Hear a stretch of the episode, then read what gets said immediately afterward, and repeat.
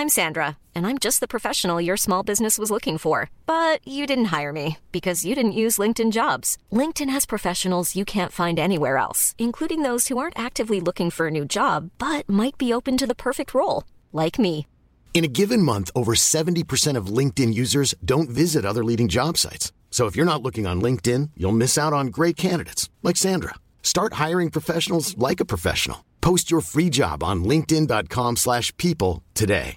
Hey, I'm Ryan Reynolds. Recently, I asked Mint Mobile's legal team if big wireless companies are allowed to raise prices due to inflation. They said yes. And then when I asked if raising prices technically violates those onerous two-year contracts, they said, "What the f*** are you talking about? You insane Hollywood ass." So to recap, we're cutting the price of Mint Unlimited from $30 a month to just $15 a month. Give it a try at mintmobile.com slash switch. $45 upfront for three months plus taxes and fees. Promoting for new customers for limited time. Unlimited more than 40 gigabytes per month. Slows. Full terms at mintmobile.com.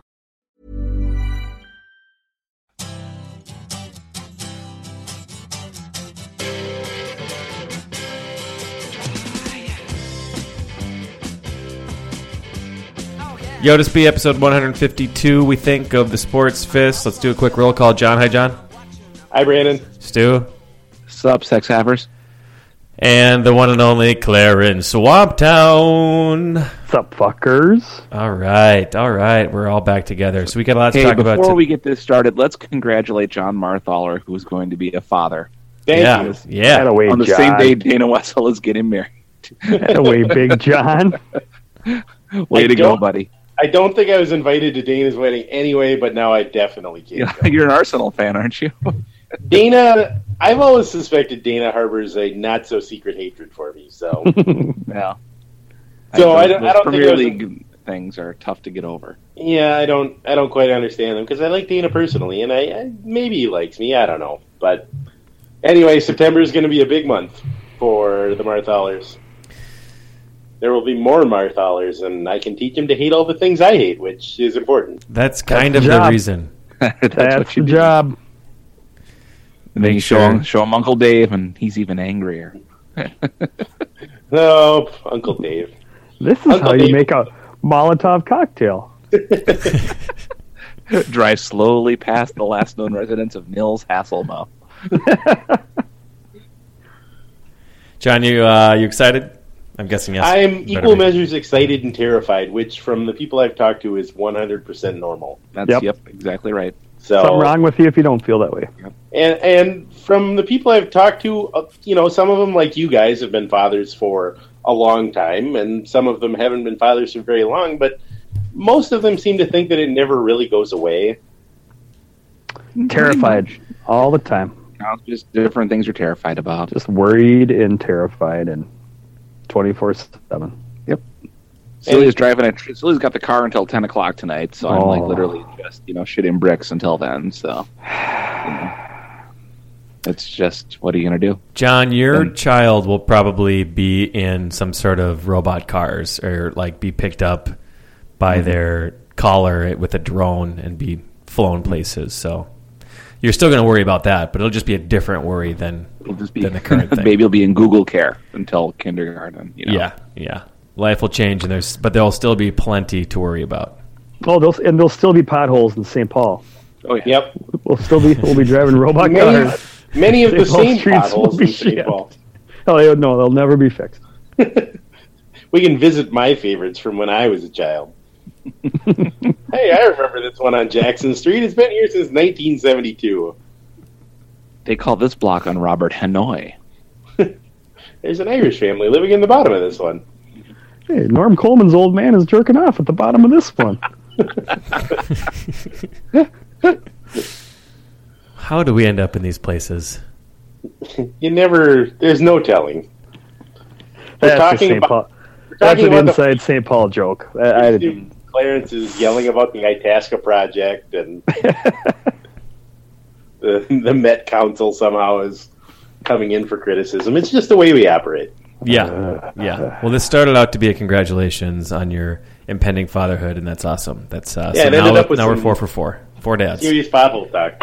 Yeah, I'm I'm excited. We're finally going to complete the complete the podcast the, the podcast child having. Yeah, we should just rename it to like my four dads or something. Yeah. Well, we were already the most dad podcast of all. It is true. Now it's just going to That's be. absolutely true. Yep. We fill a niche. Now it's just going to be talk about marinades and lawn care and Motor oil brands, grilling. best shelves for garages. Yep. Hooking Why a cell Schmidt phone got rid to of the wildlife cams. It's just going to be, you know, all sorts of Top 10 cargo short brands. Dad minutia. Dad Minutia. Yep. It is Uh, a show title already. Awesome. Yep, I'll write it down. Um, we got a lot to talk about today, sports wise. We've got Wolves, Twins, Gopher hockey, Big Ten hockey, maybe some Vikes, maybe some non sports potentially. And then I'm guessing we're going to make more jokes about Nor- Norm Coleman's dad jerking off in random places. I want to get to uh, at least a couple more topics um, that were that allow that joke to be redone because I like it. So let's start with the Wolves. They are playing tonight, which this is not live, so you guys probably probably don't care. Yeah. they've you know been what the score is already. I You- could be on, in seats on center court and and not care. center court. You still wouldn't care. Mm, no. You can see some I'm- pretty sweet Are the skyhooks from dancers there. out there? I'm just imagining Clarence sitting courtside, except picking up his chair and turning it around and staring at the stands while eating a hot dog. thumbing, thumbing through a magazine. Just Arms brings a Reader's leg- one leg Digest. crossed over. Yeah. Yep. Third quarter, he's just sleeping peacefully in his chair. oh, how long is that? Okay. Rubik's cube. Why why do you bring a Rubik's cube? That doesn't make sense. Okay, well, you don't care. That's fine. Most people probably don't care that much. This is usually the time of the year uh, that that people forget that they exist in general. I will say that for the most part, and since since uh, Zach LaVine was put into the starting lineup, they have been playing better as a team, and their offense has been like a top five offense in the league, maybe top ten. Um, I've been drinking. So Rubio's played a lot better too, hasn't he? Rubio's been a lot better recently, and again, we say this every year. He's got a he's got a ten game stretch every year where he's lights out um, because he just it, when he becomes league average shooter, he's basically an all star because he's so good at everything else. And this is the time where he's been on somewhat of a hot streak, and by hot streak I mean like instead of two of seven shooting, he's gone four of seven shooting. So he's still not becoming like a volume scorer, which is fine. But um, but the offense has basically been solved with LaVine in the starting lineup, which is awesome to see. Uh, so that's that's a good welcome update from years past. Did you guys watch the Golden State game on Monday? Yeah, I watched most all of it. I know Stu was tweeting about how fun it was, which was wrong because it wasn't any fun at all. I know they lost. I said I, I rescinded that. I told myself to shut up Good. on Twitter when when they blew it. I'm confused though. So retroactively, you didn't have any fun even during those two hours you enjoyed watching the game. No, I, I totally enjoyed watching it. I just told myself to shut up because I was sad that they lost, even though it was a meaningless game and it helps their draft position. Yes. but Jon, you enjoyed watching it, and you still No, can't he admit- didn't. He hated it. You he didn't hated like- every second of it. Here's the thing: I watched pretty much all of the game while doing other stuff. It was sort of I'm in the background for a lot, but luckily the NBA stopped start enough that you can sort of look up when the ball's in play and then look down during the free throws. offensive. Wrong, wrong offensive. Well, it's it's a fairly stop start game. It's not. I'm trying to think of a free. It's not a hockey game. Let's put it that way. no, you're right. Goddamn, we bro. totally Goddamn agree. right we not. totally fucking agree on that. All right. so, so true. Instead of fighting, I want to get to my point here. Okay.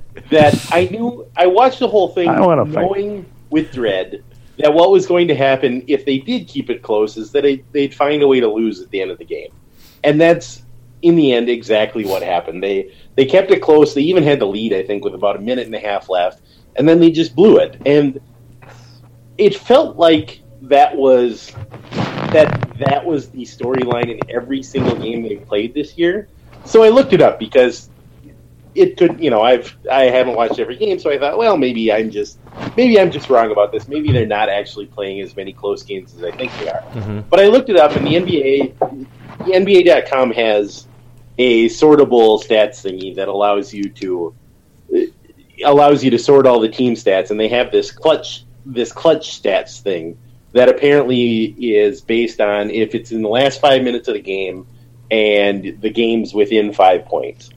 And as it turns out, the Wolves, counting tonight's game, because I think this game was within five for a while under the last five minutes, the Wolves have played 47 of those now, which is leading the NBA. They played the most games that were in this clutch situation at some point, and they've won about a third of them.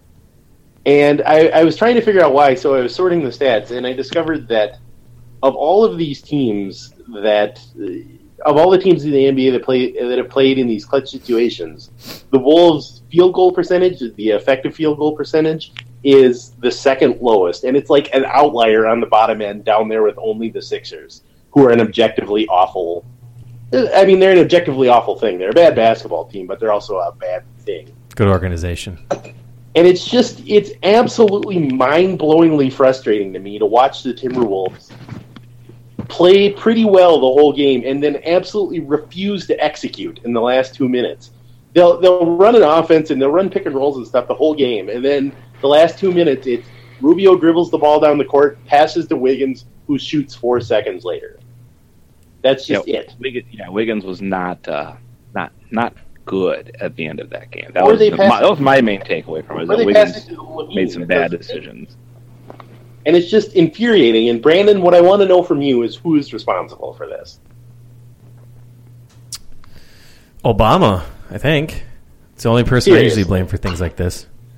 Um, What I said on Twitter is I want to know who's responsible for this late game nightmare, so I can, when I die, I can haunt that person as a ghost.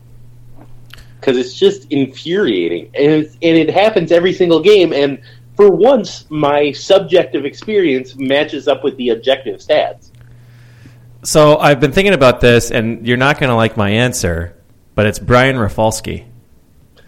How dare you? How dare you bring up his name? Yeah. Yeah, so at least you still only have the one person to hunt. It's efficient. You can double hunt Brian Rafalski.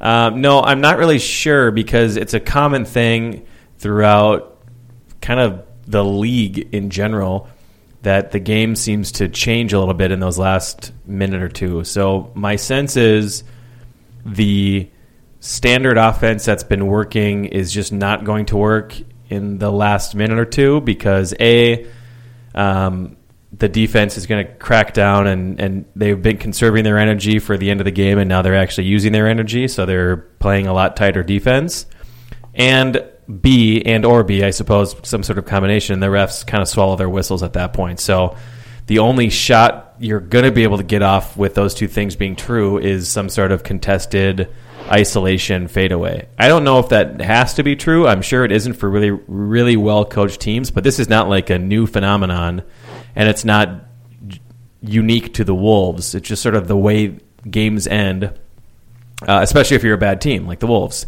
You said that they're not good in close games. They're not really good in any games, so I, I would be surprised if they were good in close games. Um, they're just not that good of a team. So it's frustrating to watch. I totally agree with you. I wish I had a better answer, but I I think it's got to be a combination of of those two things and potentially maybe the offense sort of seizes up a little bit and, and is is worried about I don't know turnovers or I'm not really sure. But it always ends up becoming an isolation shot. Even you know MJ was known for those back in whenever. Kobe's taken five million of them throughout his career, even though his shooting percentage was laughable the entire time. I mean, he's like a twenty-five percent shooter in these late game situations. Just kept doing it. So there may be another thing too when coaches are like, and right or wrong, they would rather have Wiggins take a contested fadeaway shot because he's the man than um, than Wiggins passing to uh, Gorgui and h- having him take an open 14 footer.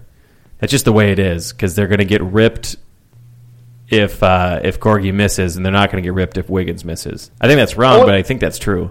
I want to back up to something you said there. You said that the Timberwolves are a bad team, and that's why they're bad in these games. But one of the notable things about the Wolves playing more of these close games than anybody else, if you look at the teams that have played the fewest, it's kind of first of all, it's teams that are really good. San Antonio, Cleveland, Golden State are all on the bottom, Mhm. but then come teams that are rotten, like Philadelphia and Los Angeles. Phoenix is in there, just really bad teams. Yep. So you would expect if really bad, if the Wolves are a really bad team, they'd be down on the bottom because they'd be losing all these games. Instead, they've been the team that has been close the most, but has won the least. Yeah, that's odd. That is definitely an outlier scenario. So they're more competitive than they've than the other terrible teams. So you're saying in general you'd expect them to have what four or five more wins, maybe? Well, it, I mean, from a from a pure from a pure coin flip standpoint, in close games, you would sort of expect that other than some outliers that were very bad or very good, Mm-hmm. you would expect that most teams would be about 50-50 in close games. It's like one-run games in baseball. If you win a lot of one-run games, it's a good way of being like, well, you know what? This team is not as good as we thought they were because they won 15 out of 16 one-run games and they lost every other game by eight runs. They just got lucky. So are the Wolves just unlucky? Is this a sign they're just unlucky? That's, I mean, I would hope that that would be true, except those late game shooting stats plus what we see on the court of them being clueless come to the end of the games means that something else is wrong, and that's what's causing them to be a bad team. Well, they are where they should be in terms of record. If you're looking at the average points and points per game, they're minus four. They're a little bit Is, worse. is than, that their Pythagorean number? Yeah, they're Pythagorean. Yeah, so that's kind of where they should be. So I'm not exactly sure how to foot that to the the close game situation. I don't think they should be. I mean, I think they should be better than than what they are. And there's a lot of a lot of rubes and homers who are like, next year if Thibodeau is coach, they should be in the playoffs. Um, which is crazy, but it's also not that far off. I mean, they have 20. They just won tonight, so 23 wins and they're going to end up with like 27. They're they could be a 15 win improved team next year with a decent coach. So some of it is they just need to get better um, executing from a player perspective and playing with each other more and knowing what they're going to do at the end of the games. And the other part of it, I think, is probably just Sam Mitchell being uh, being over overmatched, not being a great head coach.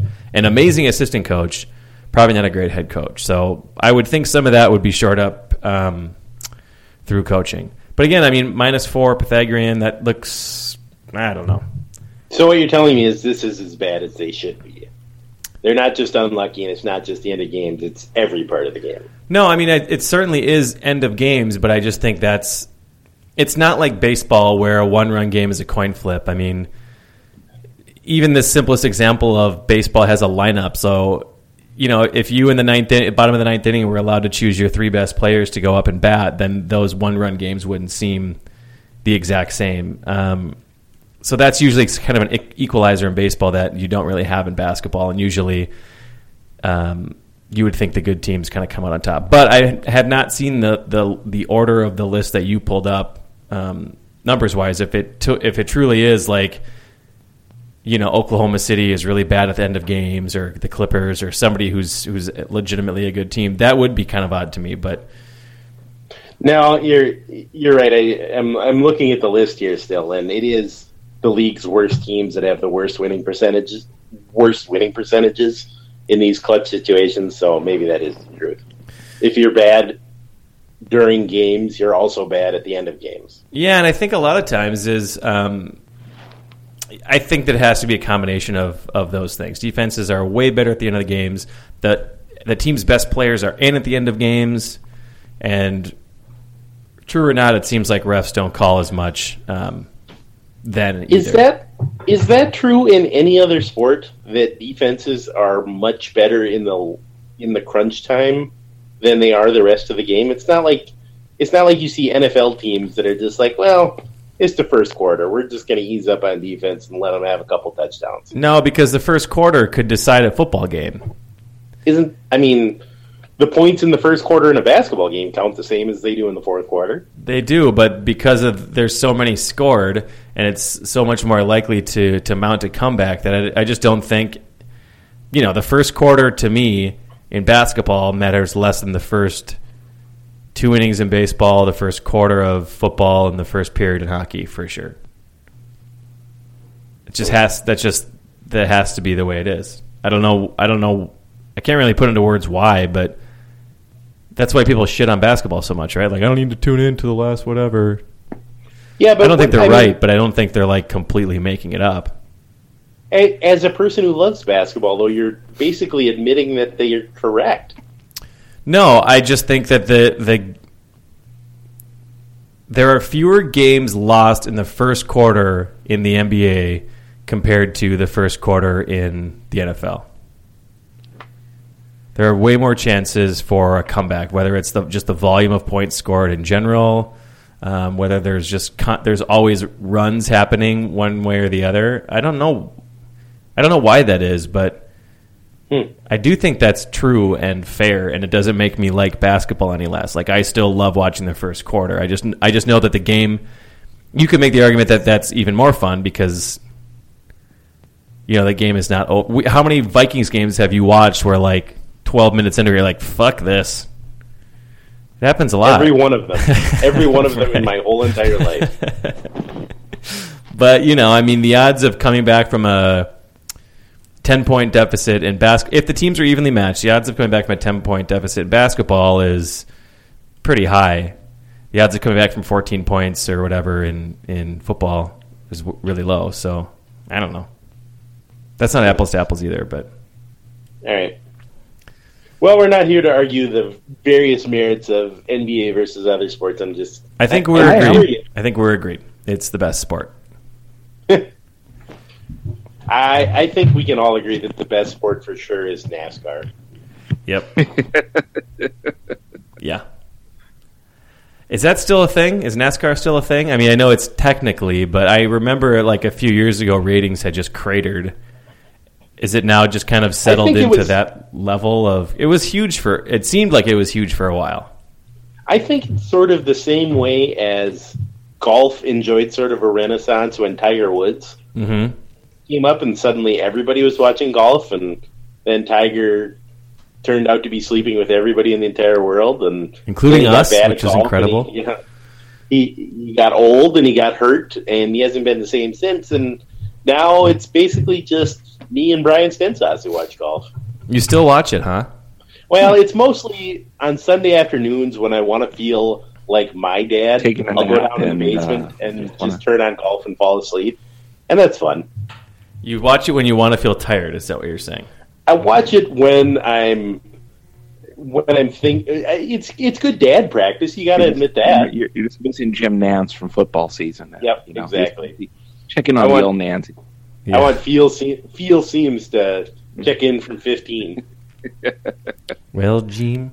Well, Jim, he's got about a nine iron from here. It's the sport equivalent of sleepy time tea. Yep. Mm-hmm. For sure. And I say that as somebody who regularly watches cricket. So Yeah, wow. Shots fired. So I think That's the um, the Wolves are way more exciting than they've been in late March than I can't remember how many years, and their future is still just as bright as it's been. So that's a good story. It's really and Karl-Anthony Towns has Rookie of the Year locked up. That's two years in a row. Uh, good. If you don't care about wins, they're a really fun team to watch. yeah. if you don't care about results, they Yeah. are a solid, solid entertainment option. Yep, yep.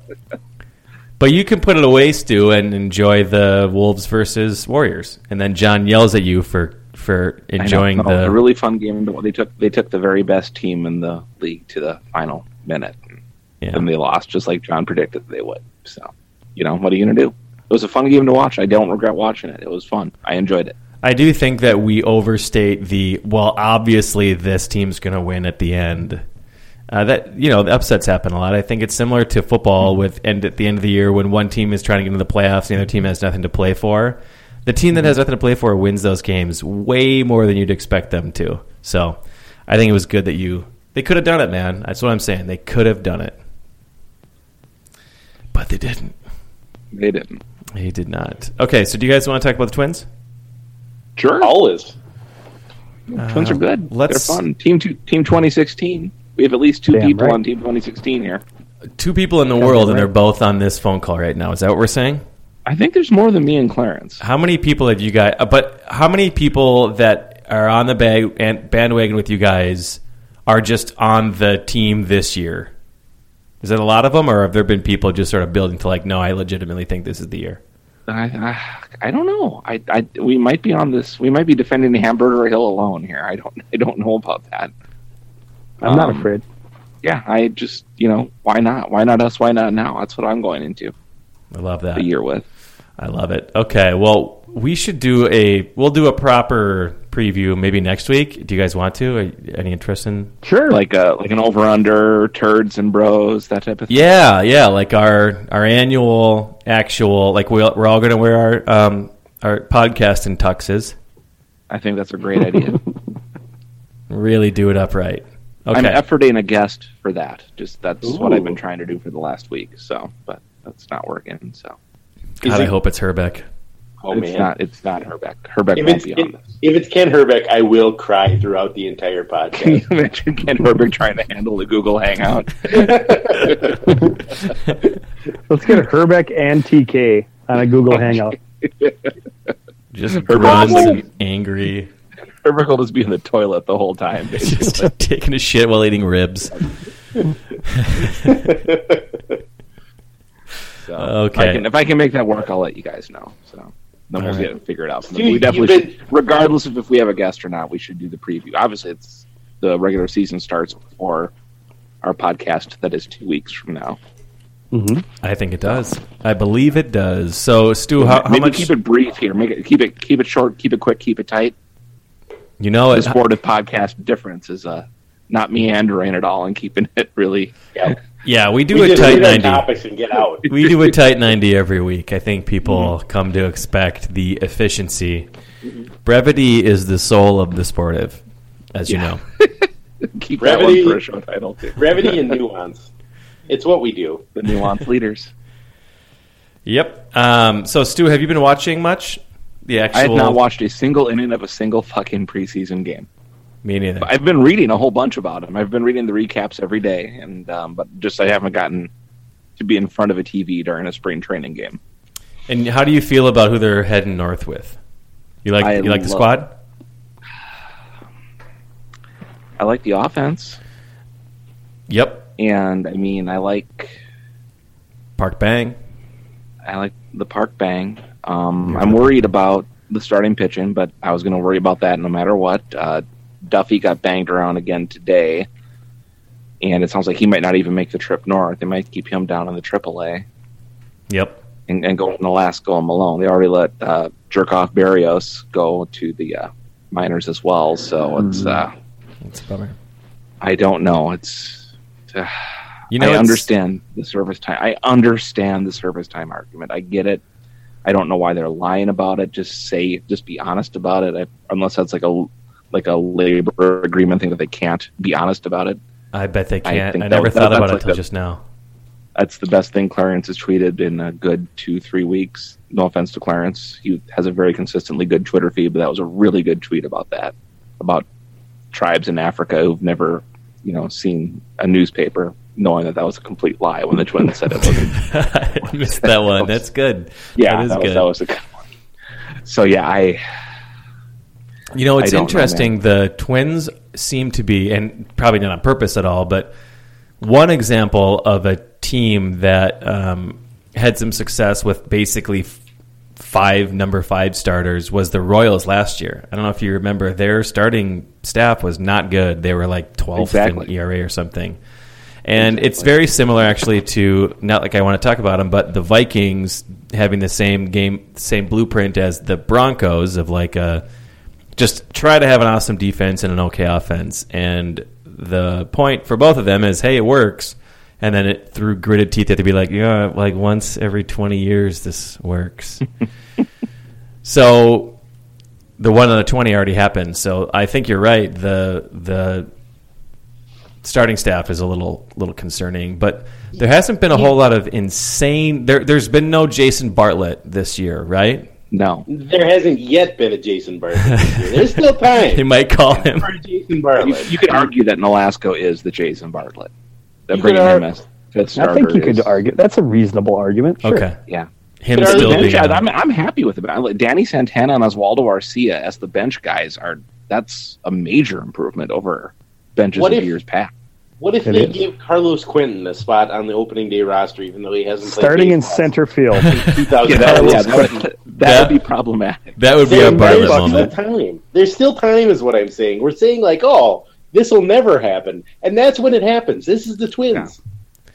You know, there are so many times when we in the in the media, you know, us media members, that Mm-hmm. we shit on these organizations for being stupid, and a lot of times we're right, you know. But there's, for me at least, there's always something back in my mind of like, well, they know something that we don't know, and it seems a little weird on its face, but there's something else happening. Bartlett was one of those moments when we all knew how dumb it was and laughed and laughed, and I got so much pleasure out of that. That even though it's terrible, and I wish that our organization was smarter than that, it was a very nice moment to be like, man, it is. It's good to remember that sometimes rich, successful people are way dumber than you are. hmm I don't know why that makes me happy, but maybe it should make me mad. Nobody knows anything. Nobody knows anything. Yeah, it kind of gives you Nobody confidence, I think, to go through Just- life.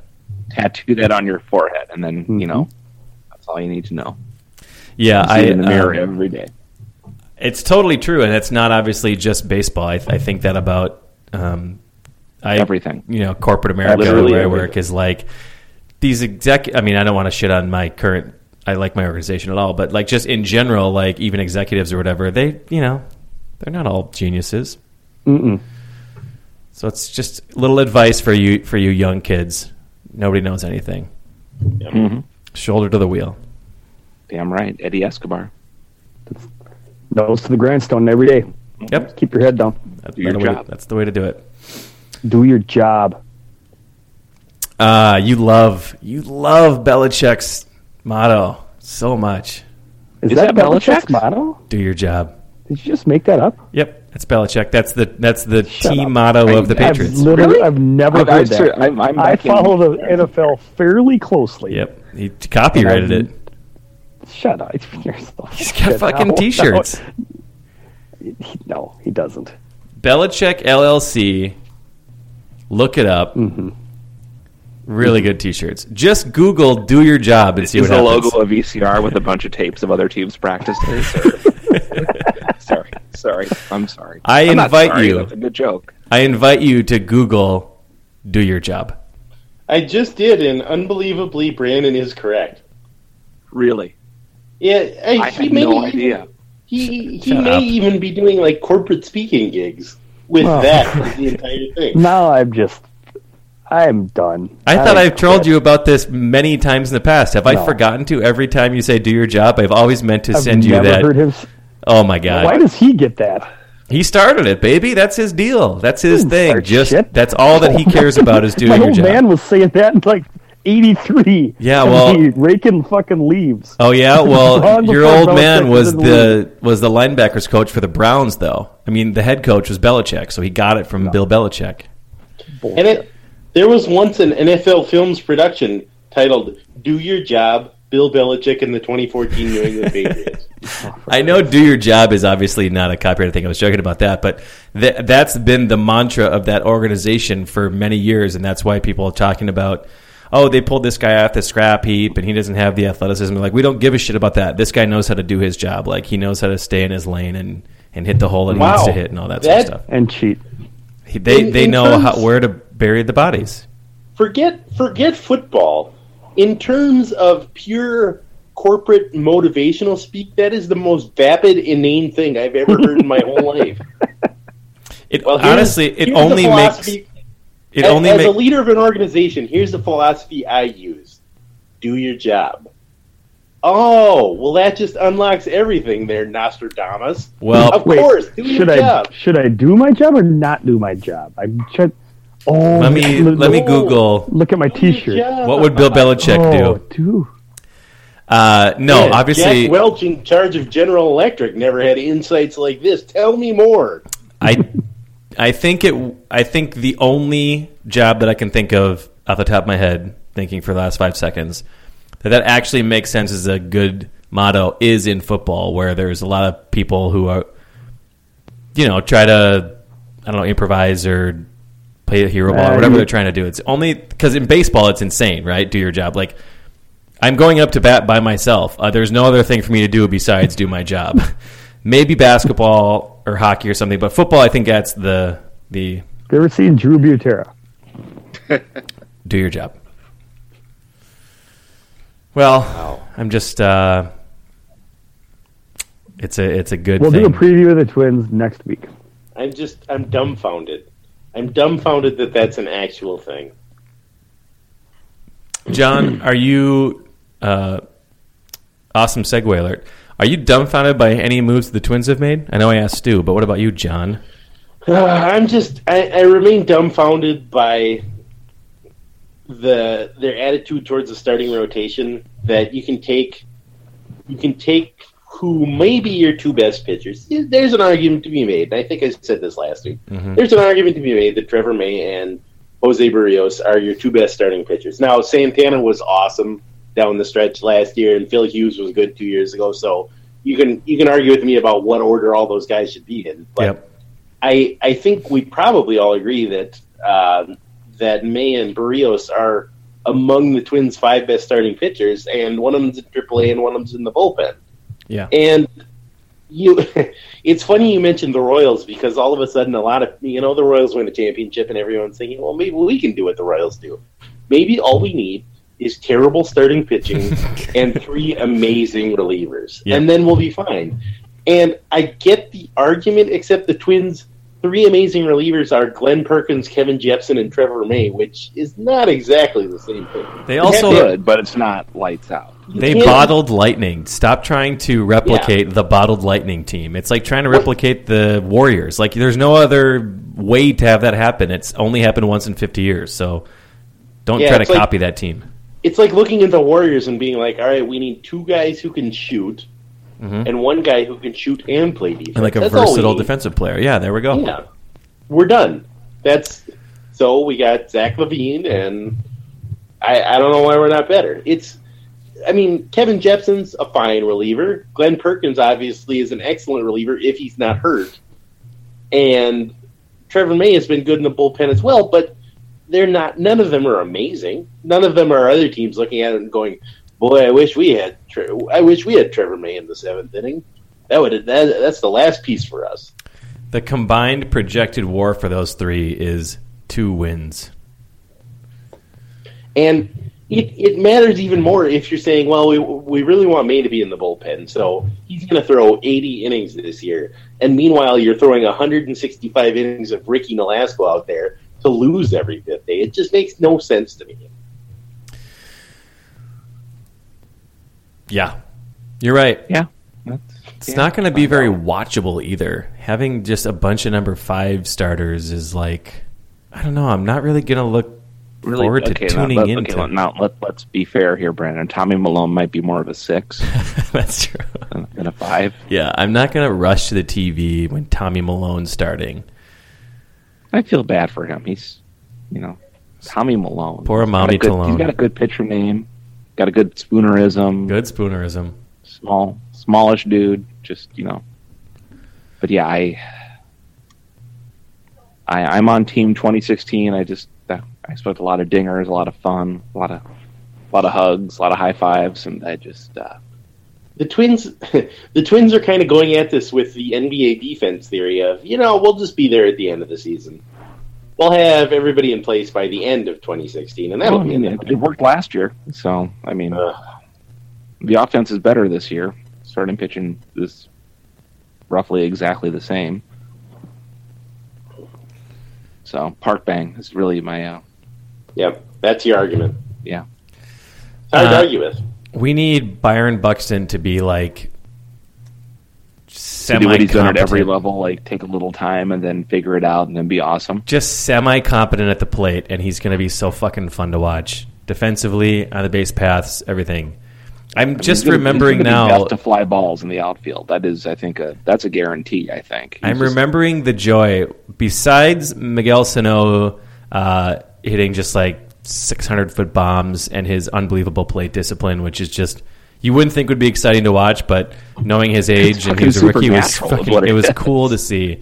The other thing that I forgot that was so joyful last year was Buxton like using his arms to slow himself down when he was running too fast. I've never seen anything like it. Uh, you know, he'd like beat a He'd round beat a, first. round and he'd, first and like, oh my god, where I'm gonna fall over here. I'm going uh, 17 miles per hour and I'm on one leg, and you know it's like a golf cart out of control. His arms are still pumping, but they're going exactly at a right angle to the base path somehow. Like his upper body is turned 75 degrees away from where he's going, and he's basically running backwards, and still somehow he's lapping Oswaldo Arcia on the bases. Yeah. It just looks like he's running with a stake in the ground behind him. Yeah, so I'm that's I just need him to be semi competent at the plate, and then it's going to be a really fun summer because that's you know like Joe Mauer is even if he comes back somewhat, he's never really been a ton of fun to watch.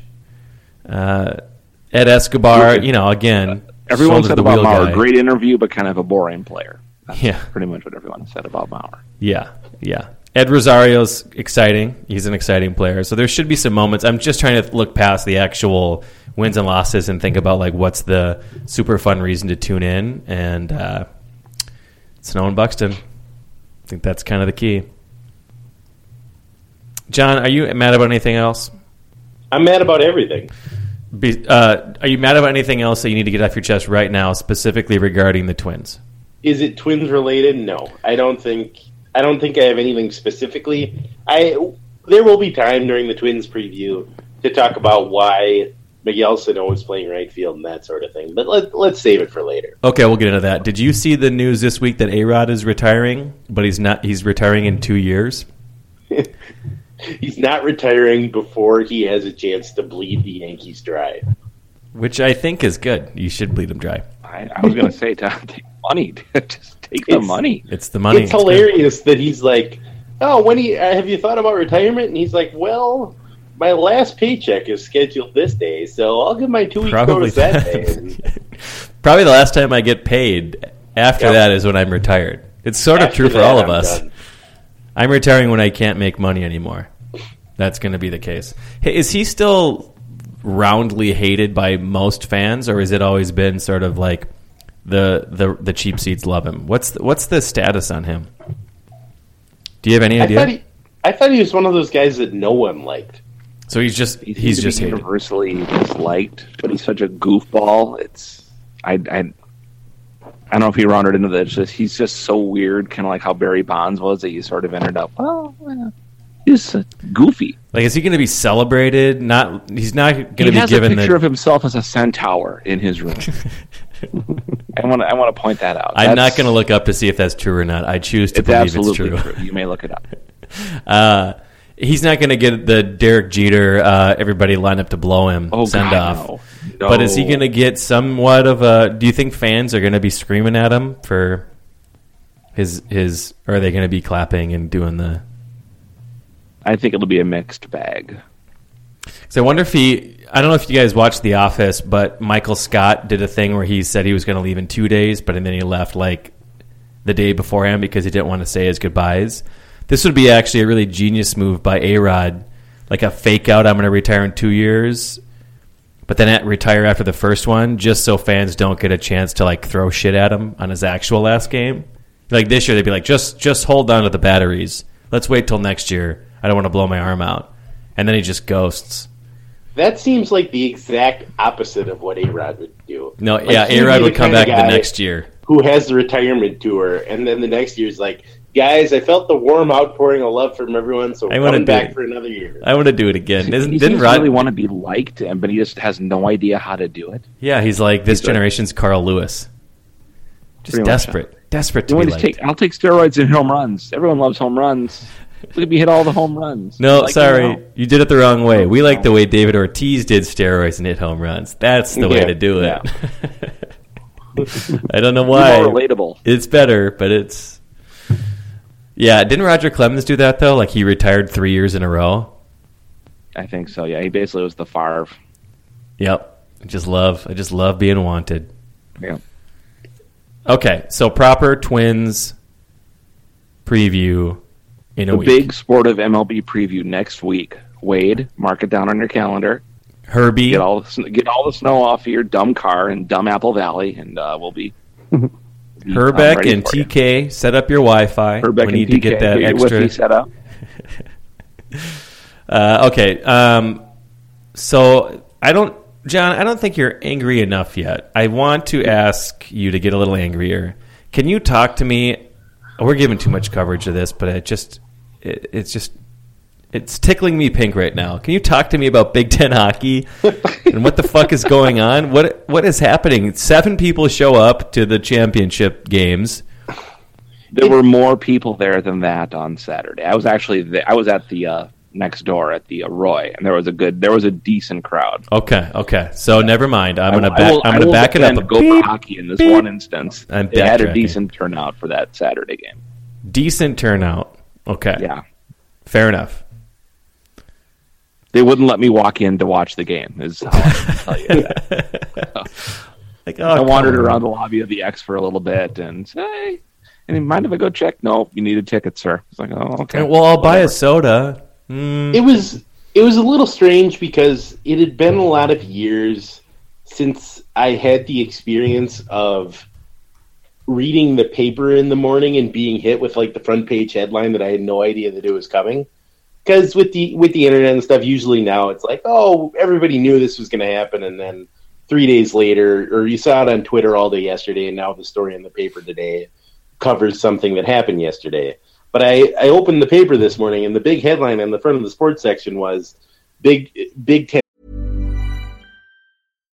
Here's a cool fact a crocodile can't stick out its tongue. Another cool fact you can get short term health insurance for a month or just under a year in some states. United Healthcare short term insurance plans are designed for people who are between jobs, coming off their parents' plan, or turning a side hustle into a full time gig. Underwritten by Golden Rule Insurance Company, they offer flexible, budget friendly coverage with access to a nationwide network of doctors and hospitals. Get more cool facts about United Healthcare short term plans at uh1.com. I'm Sandra, and I'm just the professional your small business was looking for. But you didn't hire me because you didn't use LinkedIn jobs. LinkedIn has professionals you can't find anywhere else, including those who aren't actively looking for a new job but might be open to the perfect role, like me. In a given month, over 70% of LinkedIn users don't visit other leading job sites. So if you're not looking on LinkedIn, you'll miss out on great candidates like Sandra. Start hiring professionals like a professional. Post your free job on linkedin.com/people today. Hockey to add Notre Dame in 2017," and I was like, it, it was just one of those moments where I was like, "You mean men's hockey? real this life. is their this is their answer. This is what they think is going to fix Big Ten hockey, and it's infuriating to me because it's Here we go. represents them doubling down on what was already wrong with the Big Ten. Uh, the Big Ten exists. I mean, we've been over this many times. The Yeah, Big Ten exists. preach it. Barry Alvarez is a moron, but it exists. It exists specifically because Penn State added hockey and needed someone to play, and because Penn State added hockey, and because the Big Ten network exists, and because the Big Ten wanted to try to milk, try to get a little more blood out of the out of that particular stone, and put some more Big Ten games on the Big Ten hockey network, they they added hockey as a sport, and so Minnesota, probably alone among those teams, sort of got dragged along, kicking and screaming for the ride. For for Penn State, obviously, the Big Ten is excellent because they. If you're a Penn State fan and you're a crazy Penn, if you're a crazy person who lives in State College, mm-hmm. playing Ohio State and Michigan and Michigan State is probably a good thing for you. And Yeah. for Ohio State, that has no sort of hockey tradition whatsoever, it's also probably fine because people there. What did they I mean, have going on? I mean, they were ba- basically playing their own intramural. yeah, teams. It's eh, I don't. I never got the sense that anyone in Ohio particularly cared when Miami and Ohio State got together for the cross Ohio, the cross Ohio interstate rivalry in hockey. So for Ohio State, it's probably fine. Michigan and Michigan State also probably ended up ahead because they play a lot fewer games against Northern Michigan and a lot fewer and a lot more games against big teams. I maybe they're unhappy too. I, I suppose there's probably an argument argument to be made that Michigan in particular is unhappy and that they have such a great tradition of hockey in Michigan that they are in the same boat as Minnesota. Mhm. But adding Notre Dame to the Big Ten is objectively something that helps Michigan. There's a long running rivalry between Notre Dame and Michigan and everything. Mhm. It's going to help Penn State. It's going to help Michigan. It's going to help Michigan State. It's going to help Ohio State. It's not going to help Minnesota or Wisconsin at all. No person in Minnesota gives a crap whether there's two more games against Notre Dame every year now. Well, uh, just- what if Minnesota Notre Dame it when Dame's really Wisconsin good? is sad, right? Well, I what what I ended up deciding was this hurts Minnesota and Wisconsin, but Wisconsin deserves it because this is Barry Alvarez's fault. Mhm, He wanted this. He should. He deserves every bad thing that happens to it happens to Wisconsin in terms of Big Ten hockey. But Minnesota got dragged into this, and now it's just getting worse. So we're the Among other victims. things- I love other being the things, victim. there's four more games four more games that are going to be against Notre Dame, which means there's four fewer games they can play against teams that actually matter, like St. Cloud State. And it's just infuriating. John? It's infuriating because it's fairly clear that the Big Ten conference office has no idea what hockey, what college hockey is about, and is just like, I don't know, who's good at football? You know, Michigan and Notre Dame, people seem to like that football game. Let's have ice football hockey. It's indoor ice football, right? That's what hockey's like. It has nothing to do with football rivalries. There, hockey exists outside of the sphere of football rivalries, and the people at the Big Ten office just seem to not have any clue that that's true. It's infuriating that they can't seem to understand that making taking football rivalries and making them hockey games does nothing. It means absolutely nothing to anyone. You know, there's this um, this test in popular culture, movies, I think in particular, but it, it might apply to television as well.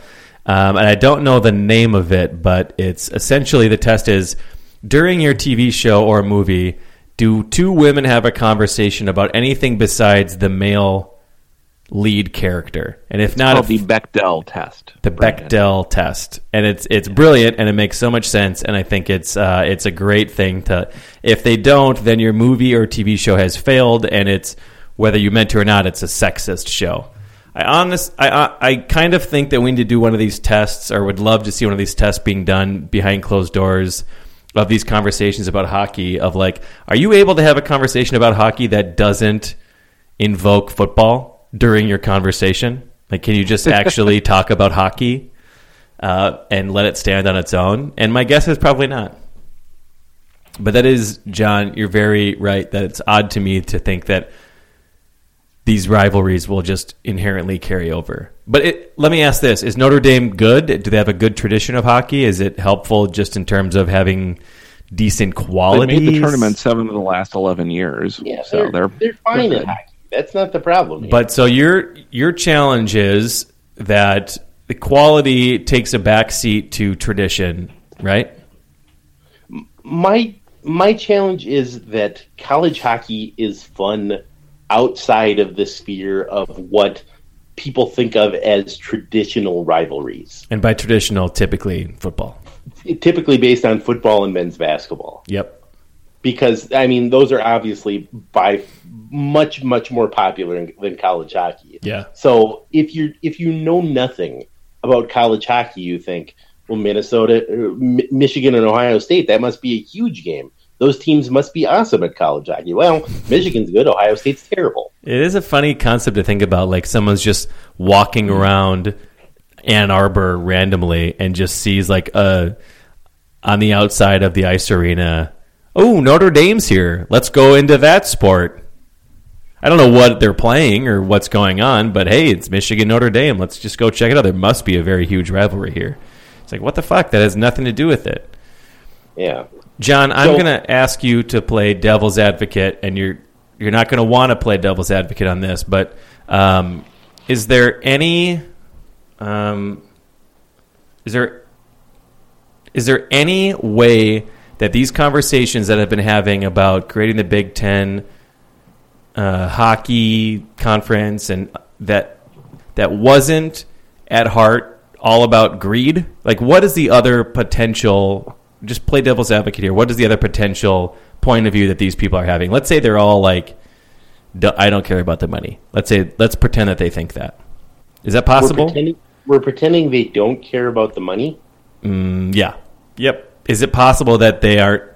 Is there any scenario here that makes sense beyond just cold, bald faced greed? Okay, I'm gonna try. I don't know how you can take greed out of the equation of anything the Big Ten does. It's fair if that's the answer. I'm just wondering, like, what would? Okay, so let's say we put them on some on a trial. The people who've made these decisions, they're not going to say we just want a bunch of fucking money, man. What is their well, point of view, at least? What are they going to lie about? Well, let's see. They might say that they felt six teams was not enough for a proper conference schedule, that they wanted to grow the league with a school that was broadly similar to the teams that were already in the Big Ten. But why did the and Big so, Ten come into existence in the first place? Was that is that just like pure like we think rivalries will be created cross sports and it'll just be a thing? Is that their point? Yes. That's a bad point and it makes me upset. Mm-hmm. Their idea was, well, Penn State and Ohio State when they play at football, it's awesome. So when they play at hockey, it's probably awesome too, right? Wow. That is that is so stupid that you're right. It has to just be greed. That's that's the underlying, right? Well, I mean, they they created their entire TV network so that they could have a reason to charge cable operators so people could see their football teams play in the fall. But there's a lot of the year that's not football season. You got to put some on TV then. So and they. Well, unfortunately, you can't make people watch men's gymnastics every day. So yeah, let's try to find something else. This is why men men's basketball games are no longer all on Wednesday night or Saturday afternoon anymore either. You ever been to a men's basketball game that starts at 6 p.m. because of TV? Uh, not a lot of people can make it on time because traffic's still terrible. Starting a men's basketball game at 6 p.m. is a terrible idea. And if you've ever been to a Gopher basketball game that starts at 6 p.m., even when they're good, you'll notice the arena is about a quarter full at the start of the game because just getting to the arena is impossible at that time. But you got to do it because the Big Ten wants two games. They want a doubleheader. It just seems and, to me so obvious that college athletics in general is being and will the the ruin of it will be looking back on it just pure unadulterated greed. And I don't want it to be that simple. Like I feel I'm again, I'm trying to always pull everything into the gray zone, gray area. But maybe there isn't this time. Maybe it is just that black and white. To be f- the only thing you can say is that that's also true of every other sports organization that has existed in the history of sports, and sports are still going well. So, mm. Has it been this calculated and this fans hate every single move you make? I mean, I don't think I don't think we think that about baseball. There's some things that suck, but it's not just pure greed that's ruining. I mean, baseball's not ruined, but the problem with baseball is not greed. The problem with basketball is not greed. Football, maybe. Well, uh, if, NFL. If you look at the current the current state of college football, I think if if you compare it to say the 1980s, when if you couldn't go to the stadium, you never saw your team play any games because the College Football Alliance or the NCAA before that controlled all the TV contracts, and they didn't want any games on TV because then people wouldn't go to the stadium. They thought, yeah, it's objectively crazy. better now that you can see every Gopher game no matter what, versus you had to listen on the radio up up until basically. Yeah, but that's not credit to the NCAA or whatever, right? It's just no, it's not credit to the NCAA, but it's certainly a credit to the Big Ten Network, which as which gave another outlet for stuff for games to be on TV and stuff that never existed before. So in that sense, it's objectively better, but it's also objectively worse in a lot of ways too. So it's you you can trace this back as far as you want, but ultimately the the focus on football and men's basketball is detrimental to everything else that happens, and unfortunately, hockey, which is popular in three places in America, gets caught in the crossfire. And the Big Would you Ten- would you say some of your anger is based on Notre Dame having eight Minnesota kids on their team? no, none of my anger is based on that. Zero. Well, how many college hockey teams have eight Minnesota eight Minnesotans on them? Like I'm, Two? I'm- I'm guessing a lot. Three, four. non-Minnesota hockey teams. Yeah, like if you go down Quinnipiac's roster, how many Minnesotans are on Quinnipiac's roster? I mean, we do this every week after Oh, we I bet- press we stop. We always go down to upstate New York Quinnipiac or. Connecticut, wherever Quinnipiac is. It's Pennsylvania, Um, right? Did we agree that it's Pittsburgh? We talk about- they're they're on the lost they're on the lost island. Sorry. This- I this- genuinely still don't know where it is. This is for sure our question is, worst where are inside the joke. Is when are they? Okay, um, Jon, you, uh, I want you and Clarence to talk about the the future of of Don Lucia. Yeah, I, I, this was actually a question that I wanted to ask Clarence. Do you fire Lucia, Clarence? I do, but there is nobody currently in charge. So Yeah. th- if the question is, do I, as as me, yes. Will they? No. Because they don't have an athletic director, and they won't until July. If you were put in charge of the U of M, Clarence, would your first move be to fire Lucia, or would it be to blow up most of the buildings? Blow the up Weisman most. play here. Mostly the Blow up Weisman. Yeah, let's just let's just that, or just implode the hmm. Weisman, making sure people would, be safe, of course. Yes, I, I would. I'm not a, a monster. I would not make. I, I would make sure it's an empty building. But job number one would be to bulldoze the Weisman. Okay, good. Strictly, for, it's twofold. It's a two pronged strategy. One, it sends a clear message. Fucking new sheriff in town. Clear goddamn message. I'm not going to bulldoze every building, Brandon. That's just insane. Yep. I am bulldozing that particular building. I just want to clarify here. sheriff in town. Are you sending this message to like potential builders, or who's the message that you really want to get this across? Of like, I will Everybody. bulldoze fucking buildings if I no, just in general. Of like, you better get to class, motherfuckers. You sit down and you name a person. I'm cab drivers, Message, people uh, in China, message I- every single person on this earth, in this planet. You know Everybody, what? I'm sending a message. The good thing Many about this archetype is professional organization. it, it's finally somebody standing up to Frank Gehry and being like, you know what, Frank, enough. You built the same building 49 times. Goddamn crumpled up piece of aluminum foil. Enough's enough. I'm done with your shit. Everybody. And every, you know, the message that it sends is you might be thinking, I wonder if I can get away with it. You can't, motherfucker. I bulldozed the building. You think I won't ruin your shit? I bulldozed the fucking building. Designed by Frank Gehry. Is this Bulldozed it to the ground. is this the But script of your scrap- press release, your press conference afterwards? There'll be no questions.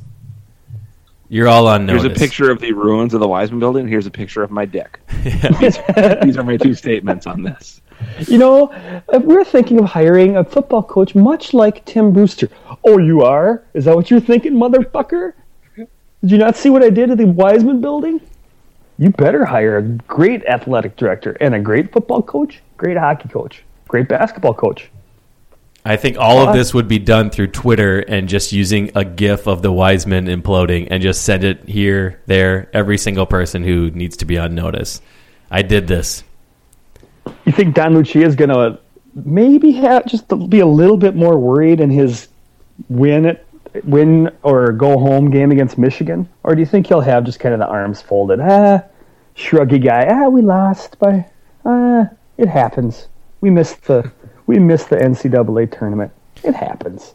You got No. Tracy Claeys in the film room at three o'clock in a beautiful September Friday, just sort of gearing up and sort of watching some film, but it's a nice day and he wants to go get himself a dilly bar.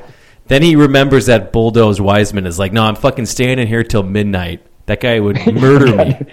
He's gonna Roll see back. me, my arms folded up in the press box, looking down on him like Kim Jong Un, just Everywhere. fucking some goofy wild ass stare. Yeah, and you'll have like a bunch of fake lookalike Clarence Swamptowns all over campus, and people are never sure. Like, is that the real one or is that the? Fucking... I'm installing holograms. I'm installing them. There you go. Everywhere. Perfect. You got a slush fund. That's what it's for. That's what the fucking money's for. It's for I'm just tapping Nanne. I'm tapping Nanne just for millions of dollars for holograms. gotta have holograms, baby. You know this. It's the future. Um, Gifts and follow- Two follow-ups, here. One joke, one serious. One, I really wish Jon was still employed by the U of M just so I could watch his face on the Hangout right now. because it would just be just a million dollars worth of fun for me. And, um, It'd be the face of somebody who has just like accidentally sort of pooped their pants on a first date. exactly. God, did I ever get my real name on this fear. thing? There's 151 episodes. I gotta go Oh my fucking god! This is all over. How am I going to get out of this? I'm at a restaurant and I've pooped my pants. First date. um, and two, um, I don't think I'm talking out of school here, but I I do have some minor media contacts, and uh, they do say that uh, Nanne and Lucia hate each other's guts. I don't think that's uncommon knowledge. Is that uncommon? No, it's not. Okay, It's not. It's common. Yes. it's super common knowledge, I think, actually. So, Yep. um, I, There's want, an entire- I, I was curious if that's going to be what's the tipping point here in this offseason. That Nanne's an going to have enough leverage to faction. do something. There's an entire faction, and Nanne is at the top of that. Uh, And I think and Nanne's cabal. hated him since before he won the titles. I think he's hated him before even that. He didn't Well, want him there's- there in the Grudge holder. The you know the people that within the cabal said Lucia you know uh, incompetent. The game's passed them by. They need some new fresh blood. The ones that'll defend Lucia say that that cabal never liked him to begin with. He's an outsider. He was didn't go to the U, and uh, Doesn't have a list. that's that's why Nanne and and his you know and his uh, peers don't like him. Which Lucia's pointed out a number of times. To be fair, they didn't offer him a scholarship to go to the U.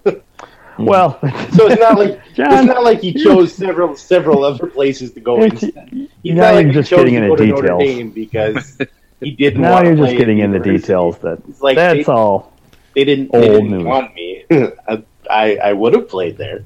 That's irrelevant, Jon. You didn't go. The best way for Lucia to like combat that would have been to like have like win like titles and shit, or like even make Mm-hmm. the goddamn tournament this year. So, I mean, he's on, he has only himself to blame at this point. Yeah, he's made his bed. Yeah, Team They they have a Luge. lot lost, their, they lost their best player yesterday, if I remember right. Hudson Fasching went to the. They did. NHL. They did. So I don't know. I, I I can't speak to it. I just was So- curious uh, if that's going to be the main, but beyond the fact that there's complete turmoil in the uh, you know athletic department, if that was going to be the major mover and shaker here, is if Nanne's going to have the final say because Nanne, he's he's got the bucks and he's got the voice and uh, he's got pull, and there's no other. I think there's no balancing force against that right now because of Clarence pointed out. Uh, There's nobody. I don't know if if Nanne had more pull, the search committee in charge of looking for the new athletic director would not be led by the vice president of equality and diversity and, and, the, the aerospace and professor. aerospace professor. Who knows hockey besides aerospace engineers and diversity? or football. folks. Or That's what. That's who you're in charge of finding your athletic director. That's what universe am I fucking living in? I'm reading this, going, "This is bullshit." Come on, come on, Christensen, you're, you're yanking my tit here. When did this? Uh, when should this search have started? Six months ago? Nine months ago? How long ago was Uh, well, let's see. What's his name? T got in hot water. What August? So Yeah. what? So seven September? months ago. So seven months ago, this should have happened. So if the moment Teague was let go, if we would have been like, in nothing's going to happen for seven months, and then these are the two individuals that are going to be responsible for. What are the odds you would have gotten in Vegas on this actually playing out? Like a million to one, right? Like there's no oh, I- fucking way it's going to take seven months, and there's no way you're My, installing. my take those- on my take on this is that they're probably just going to keep Gates or Goetz in the in the gig. If there's, So if they're that throwing, is throwing like just a couple of professors out there to Yeah. you know That's you fine. put Put your finger right on on it. That is the the conspiracy. I don't want to call it conspiracy theory. That is the theory Rumor. The word on the behind why That- Otherwise, why didn't they just do it in September? The theory is they waited this long. There's no reason to wait this long. What, there was zero reason to wait this long. The reason why they waited this long is to give Goetz experience so that they could hire her. to see if she's complete. You know, you know. That's it.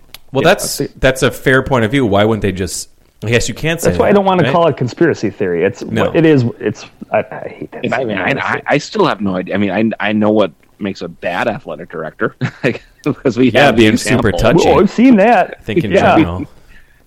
there hasn't been any super scandal. But I'll tell you who doesn't know what makes a good athletic director. A professor of the aerospace. aerodynamic space fucking science or whatever. That's who I know doesn't know. I do want to back up and mention. I looked up the search committee because I was wondering who this professor of aerospace engineering is. It's a guy who's been a faculty athletics rep for years and years.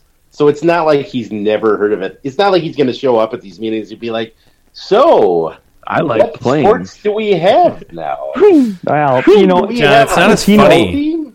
Jon, has he been at the U? Get your though? facts. Has he been a? Yeah, he's been a faculty athletics rep for a while. Well, then he has no our idea what he's doing. Has he been one? Has he been one at a successful athletic program, I- or just at the U? No, if he's got tenure at the U, which I assume he does, he's been there for a while. Then he's been only at the U. Then he has no idea what he's doing. What an Yeah, He has no idea how to build a successful athletic department. Well, if, if Fucking you want to talk mess. about that, talk about Eric Kaler, who came here from Stony Brook, which I, Jesus, fucking Christ! he Our president came from Stony Brook. Stony Brook, one- isn't that like a Montessori? yeah, I, Stony Brook Montessori up the road. It's a, they sell ice one cream. Division one team. Mm. Fucking Stony Brook. That's the guy in charge. Yep.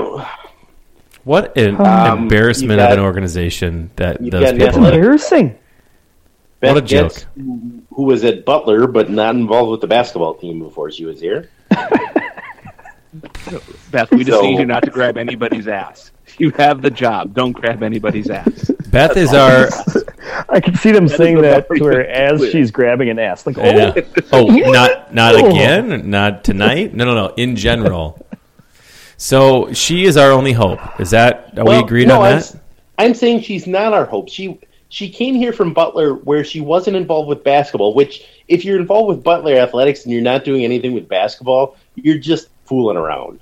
you're That's like being in Minnesota and being only involved with I don't even know men's You- track. Men's Men's track's basketball. really good, but No, but I'm saying she's our only hope. Not that she's. I have a ton of faith because I have nothing. I have no idea her uh, her bona fides, but it sounds like she's the front runner to to land the permanent gig. she absolutely is. This is a, odds on an, favorite. an absolute embarrassment of an organization, top to bottom. The only chance of this becoming a even just I know that we are we are keeping our expectations low, just respectable. The only chance of this becoming a respectable organization is that she is really good at her job, right? So she is. She, our eggs Which are in her no, basket. Which we have no idea about. We have There's- no. No, I, What are I'm not saying that I'm of good. I, I wouldn't bet a dollar on her being smart, but our eggs are in her basket right now because she's the only hope. Either way, they're going to spend a lot of money on a search committee. So what are you going to do? They're, they have 16 people on this committee, plus a, a search a search firm. It's I've got to get one of those gigs. That's just the Yeah, I mean, students are paying like seventy five thousand dollars a year at this point, so they, I'm sure they got money to burn. You got to spend it. I can't.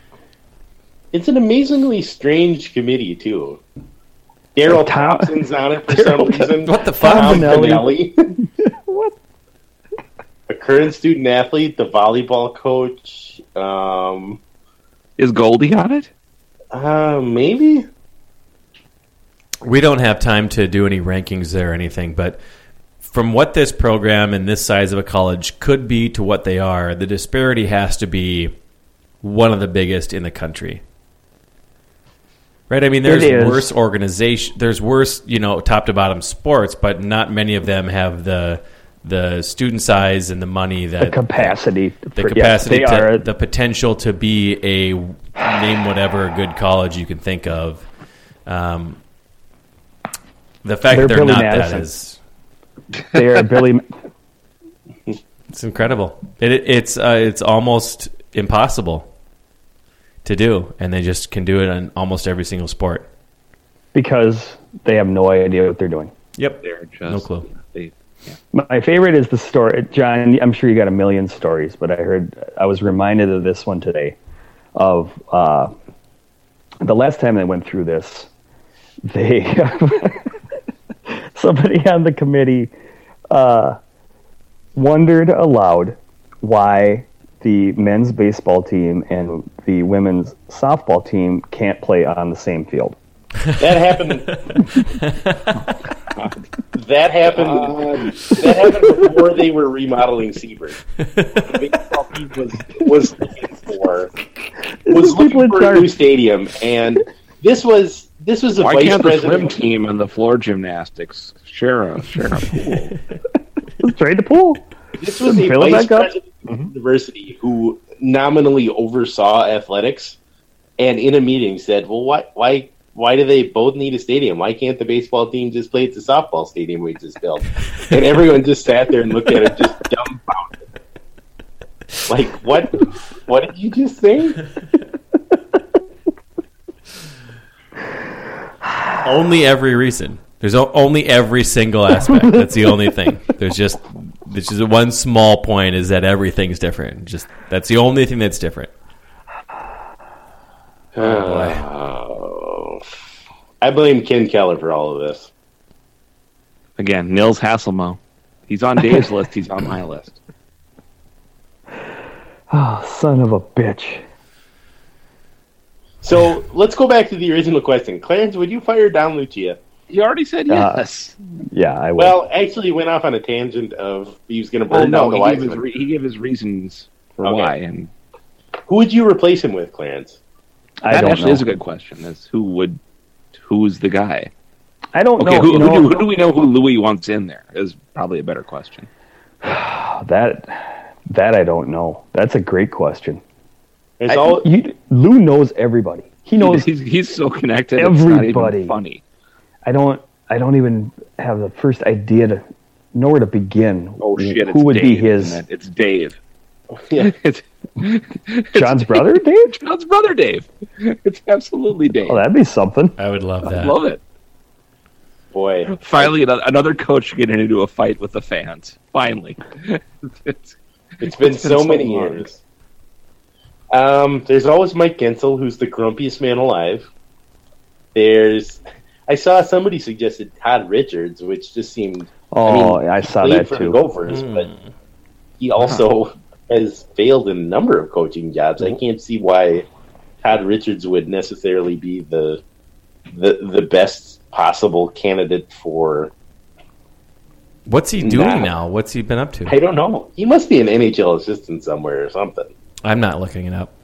You never know who who Lou's got up his sleeve, and it's not just him; it's all of his alumni buddies, and it's not just the old time alumni. He's in tight with all the guys that are from the early 2000s through the 90s and into the 80s too. It's not Darby just all the Hendrickson? 60s, and yeah, it's the Darbs, Hendricksons, Crowley, you know, Bonnet. Yep. Uh, All right, it's going to be Darby Hendrickson. There's my pick.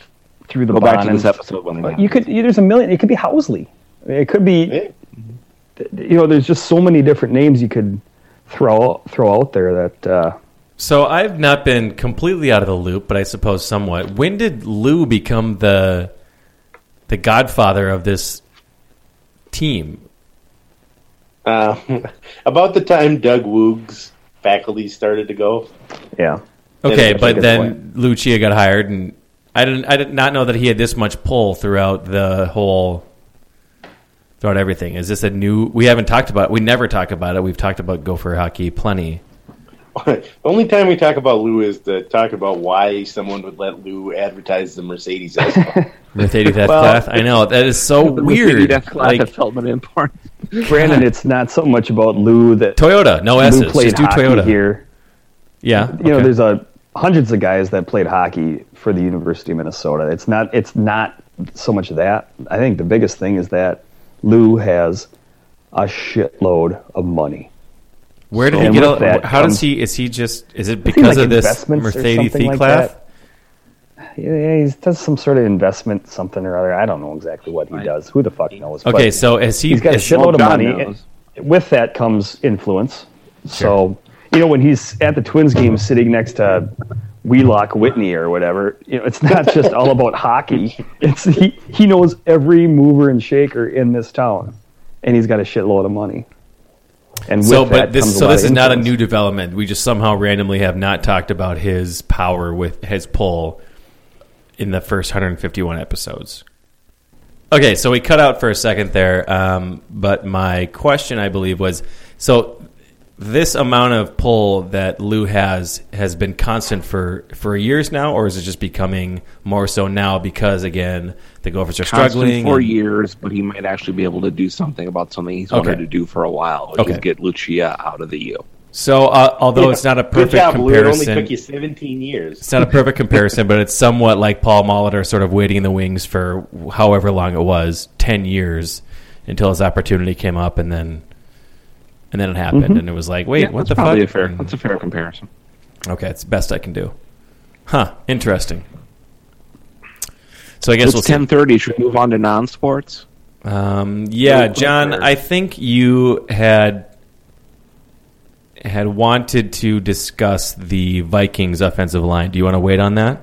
Not particularly. It's just I we we have this ongoing thing with the offensive line, and they now have 14 right tackles and 12 left guards, and still only one left tackle. We've we've got five months. We'll get to it. I think we'll probably we'll, get to we'll it. get to this before something happens. Before something actually happens. Okay, so this is not non-sports, but it's not Minnesota sports. I want to know if any of you have an opinion or point of view on this Adam LaRoche, Drake LaRoche hubbub, if you will.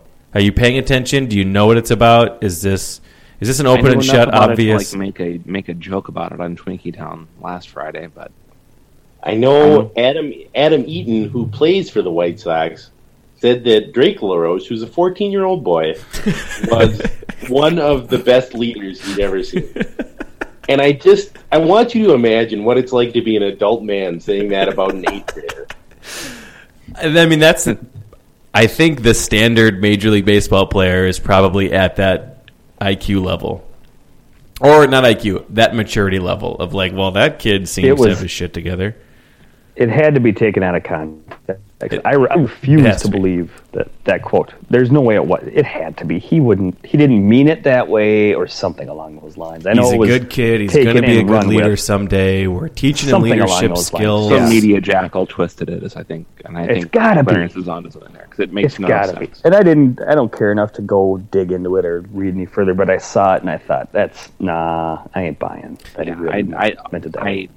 I, I, all I know about it is that it sounds like they homeschool Drake. Is that right? They Well, take they him out of school school.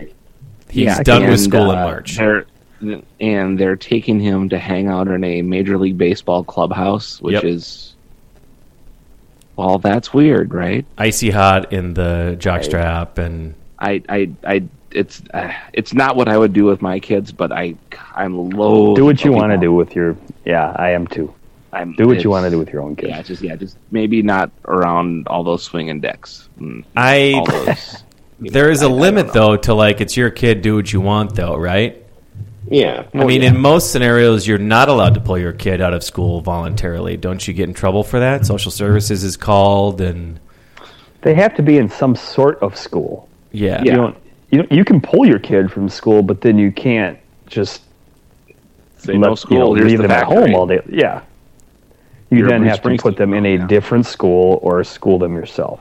So they got some agreement with their school district of like, hey, Drake's got to go to spring training, so send us his tests, and then he hopefully will pass. I pass. suppose. Shit, I don't know. Yeah, somehow the school district went for this too. Like, hey, uh, so he's going to miss five months of the school year. Is that that cool? They're like, you know what? Yeah, you don't need to be here to learn anything. Our our academic progress for the students who remain in class is minimal. Really, everyone could stay home. It's very odd, and I'm trying to understand how. Like, I want to get to a point where I'm like, oh, that's fine. It's his kid and whatever. But I just can't. I honestly think, like, why did it take the White Sox this long to, to pull the plug on a 14 year old being around their team all day, every day? Like, he's 14. He needs to be in school. I know it's not their place, but in a way, it's It's still their organization. It's just a very odd story in general, and it's just mm-hmm. there's. It's one of those things where like, okay, I can't. This can't all be true. This can't be the whole truth. Like there, there's no way this is happening the way we think it's happening. There's no way people think that a 14 year old is a leader or that the 14 year old is actually going through every single drill that others are going through during spring training. There's no way that Chris Sale like put up their two jerseys as like a tribute, which is you know typically it's for like dead people, not like your friends. And there's no way that that dude just walked away from 13 million dollars because he was asked to have his kid come just like sometimes and not all the time, right? Like there's Yep. something else to this mm-hmm. story where he was going to he was going to be is. cut anyway or something or LaRoche just is sick of playing. He just doesn't want to, and he's using this as an excuse. a It's perfect time else. for him to for him to walk away. And there's no like larger lesson I think you can draw from this about homeschooling your kids or you know anything beyond that. It's just such a Right. weird. You can make it into whatever you want it to be. It's, Yeah, it's I mean, there's, there's going to be people who are going for- to turn yeah. it into something, Sure. but it's just it's weird. End of the day, it's just weird. Yeah, Yeah, it's just yeah. I, I Some, there's Yeah, I- something more. there's something more that we don't know about, and I don't know there's any larger lesson to draw from it other than it's weird and hmm I, I the larger lesson that I'm drawing is that entitled Generation Xers are ruining America. yes, so fucking true. So Wait, true. who's the Gen Xer? LaRoche. Roche, he's old man. How old is he? oh yeah he's he's my age. isn't he? Thirty-seven. He's I think Okay, he he's was not, but he's not nearly my age. I think he was mind. born in '78, and I had this conversation with Mike Rand on Twitter because Mike Never likes to- had a conversation with Mike on He Twitter. loves by the the he loves to blame everything on millennials. So I, I pointed know out LaRoche crazy. was a Gen Xer, and his response was, "Well, he was pretty close to a millennial." I love that. I'm gonna assume he's a millennial. I'm just gonna. He's a millennial to me. Yep. Like, I was born the same year you were. Eh, millennial. I'm going to move Fucking these millennial. goalposts here while I'm responding. Yeah, but LaRoche is kind of French. Yeah, it's a little La. Roche. Uh, it's a little weird. A little millennial to me. So Yeah. that's my larger lesson. That is a good large lesson. Um, It's like pizza and blowjobs. Covered in cheese, and there's an Italian guy yelling at you. Don't really know what that meant. what Wait. the fuck? oh boy. Oh boy. If you listen to 90 minutes of this, you earned that joke, for the record. That's very Yep. true. Yeah. Well, um, we already went through a little dad life at the top of this at the top of this story, so or at the top of this episode. Um, I don't have a whole lot beyond the LaRoche business to discuss. I got nothing. We got to get on. back to Stu explaining something to us every week. Yeah. God, I had Every time one. learn I had one too. Yeah, no, do you have one? I I, I can try to do it really quick. Let me just give me two seconds. I'll No think of it. Okay, so while we're doing that, we should talk I got- about. oh, are you ready? Yeah, Fi uh, Phife. Phife Life. Oh, Phife. Um, he was. Doug? Something was about of the, Phife uh, Life today, Yeah, but it uh, was he like one- PF. PFIFE. PH. PHIFE. He Yep. was one of the um, the uh, hip hop, uh, one of the rappers in the hip hop group, uh, a tribe called Quest. You would know them if you know them at all. Clarence, Can I kick my it? wallet and also Yes, you can. Oh, can yeah, I I kick know that it? song. Which is a yes, you hell a- can. a can hell I of a kick jam. it? Yeah, Sure. it's Yeah. really good. Is he Yeah, on really that? Is, is he the He guy is on that, saying? yes. Yeah, Is he the uh, one Q- saying? uh, Q-Tip is the like the de facto leader of a tribe called Quest, but Hmm. he was like more of the everyman rapper, kind of like he was like the Jon Marthaler of their Okay. solid rock foundation. Mm-hmm. that anybody Put out three country albums for no who put out three reason. country albums with like you know the guy from Big and Rich. Um, so Hey, But no, uh, that's, that's who he is, and I mean he's I mean the guys who are really into hip hop. This one hit him really hard. He's like a like a really like you know just a good guy, Hmm. and He Yeah, was the everyman today. rapper. Oh, he- like, oh, he died really- today? Yeah, he died. that's Okay. what that was from. 45 years old. I think it was complications from diabetes. We're not sure, but yeah, that's, he, he had been sick I think for a while. Oh, he got the beaties. Not not, Got the not, just not beaties. in a good way. What about uh here we go, yo. So what? So what? So what? The scenario. You Oh, know that Scenario, one? Scenarios and, are really good. uh, Bonita Applebum, you gotta put no. me on. Bonita Bonita Applebum. Applebum, you gotta put me on. And I You're think they had, they, had, they, up they, had- things they were like, no, that's a real song. Um, Low End Theory, I think, was their big album, and that was like a, a thing where like you know hip hop was mostly a singles thing, and they put out an actual album that like was good front to back. Yeah, it's is more of super chill music. It's thing. great. It's one of those things that you put on Spotify or whatever you listen to, like Tribe Called Quest Radio, and you just start listening to it, and you don't realize like two and a half hours later you're still listening to it because it's kind of vibey and chill, and there's some of those good, good, awesome single things, but it's not just like a bunch of hardcore bangers and then some shitty songs. Like it's all pretty good and chill. And he was like hmm. the everyman guy. And he was the guy like like Q Tip got the money and the fame, and this was the dude that was still just like, I'm still the tribe called Quest guy. That's what I care about. Whatever. So hmm. lovable, a lovable rap guy, I would say. Yes, so that is Phife, and rest in peace, Phife. And four white Sure. guys from the sportive are, um, you know, probably the least of your, um, you know, condolences, but it was offered sincerely. He needs Tribe Called Quest needs to be remembered just in general. They're a very good band. Yes. Not nostalgia wise, because I hate nostalgia. They still are a very good band. So yes, that's five. All right. Well, I'm sorry to hear about your Phife. Our five, sort of everybody's. Jon's holding up his arm. Yeah, good for him. He's pouring out. He's got, John has been drinking a forty this entire time. Now he's pouring it out. He's They still it sell Steel Reserve in Roseville. It explains a lot. They only st- sell Steel Reserve in Roseville. the Roseville City liquor store is just nothing but malt Or liquor. Is that, is that at Fairview Liquors by the water tower? Because that, that's where you can get Boy. that stuff. I they're the the liquor store by the water tower. I actually like a lot. It's a good liquor store. Okay, so It's we're- if Total Wine parking lot is too, super busy, go to the, Yep. the Fairview. go to Fairview Liquors. we are over ninety minutes in. I know no one's Nice. listening besides our parents, but I do want We're- to do previews at some point. We don't necessarily need to do a weekend preview, but I did see on the Twitter.com that uh, Stuart, you've been working on a piece for Twinkie Town on Friday that mentions Fleetwood Mac Tusk. Yes? I, I, is that I a teaser? Is that a um, spoiler? there- there, there are 20 songs on Fleetwood Mac's Tusk album, and I compared each, um, each song has a 2016 twin to go with it. I finished it up right before we started recording. I would say the the usage of Tusk in the season finale of The Americans. I'm trying to think of a different example, but I don't think so. I think it's the best usage of a song in television show history. It was so good.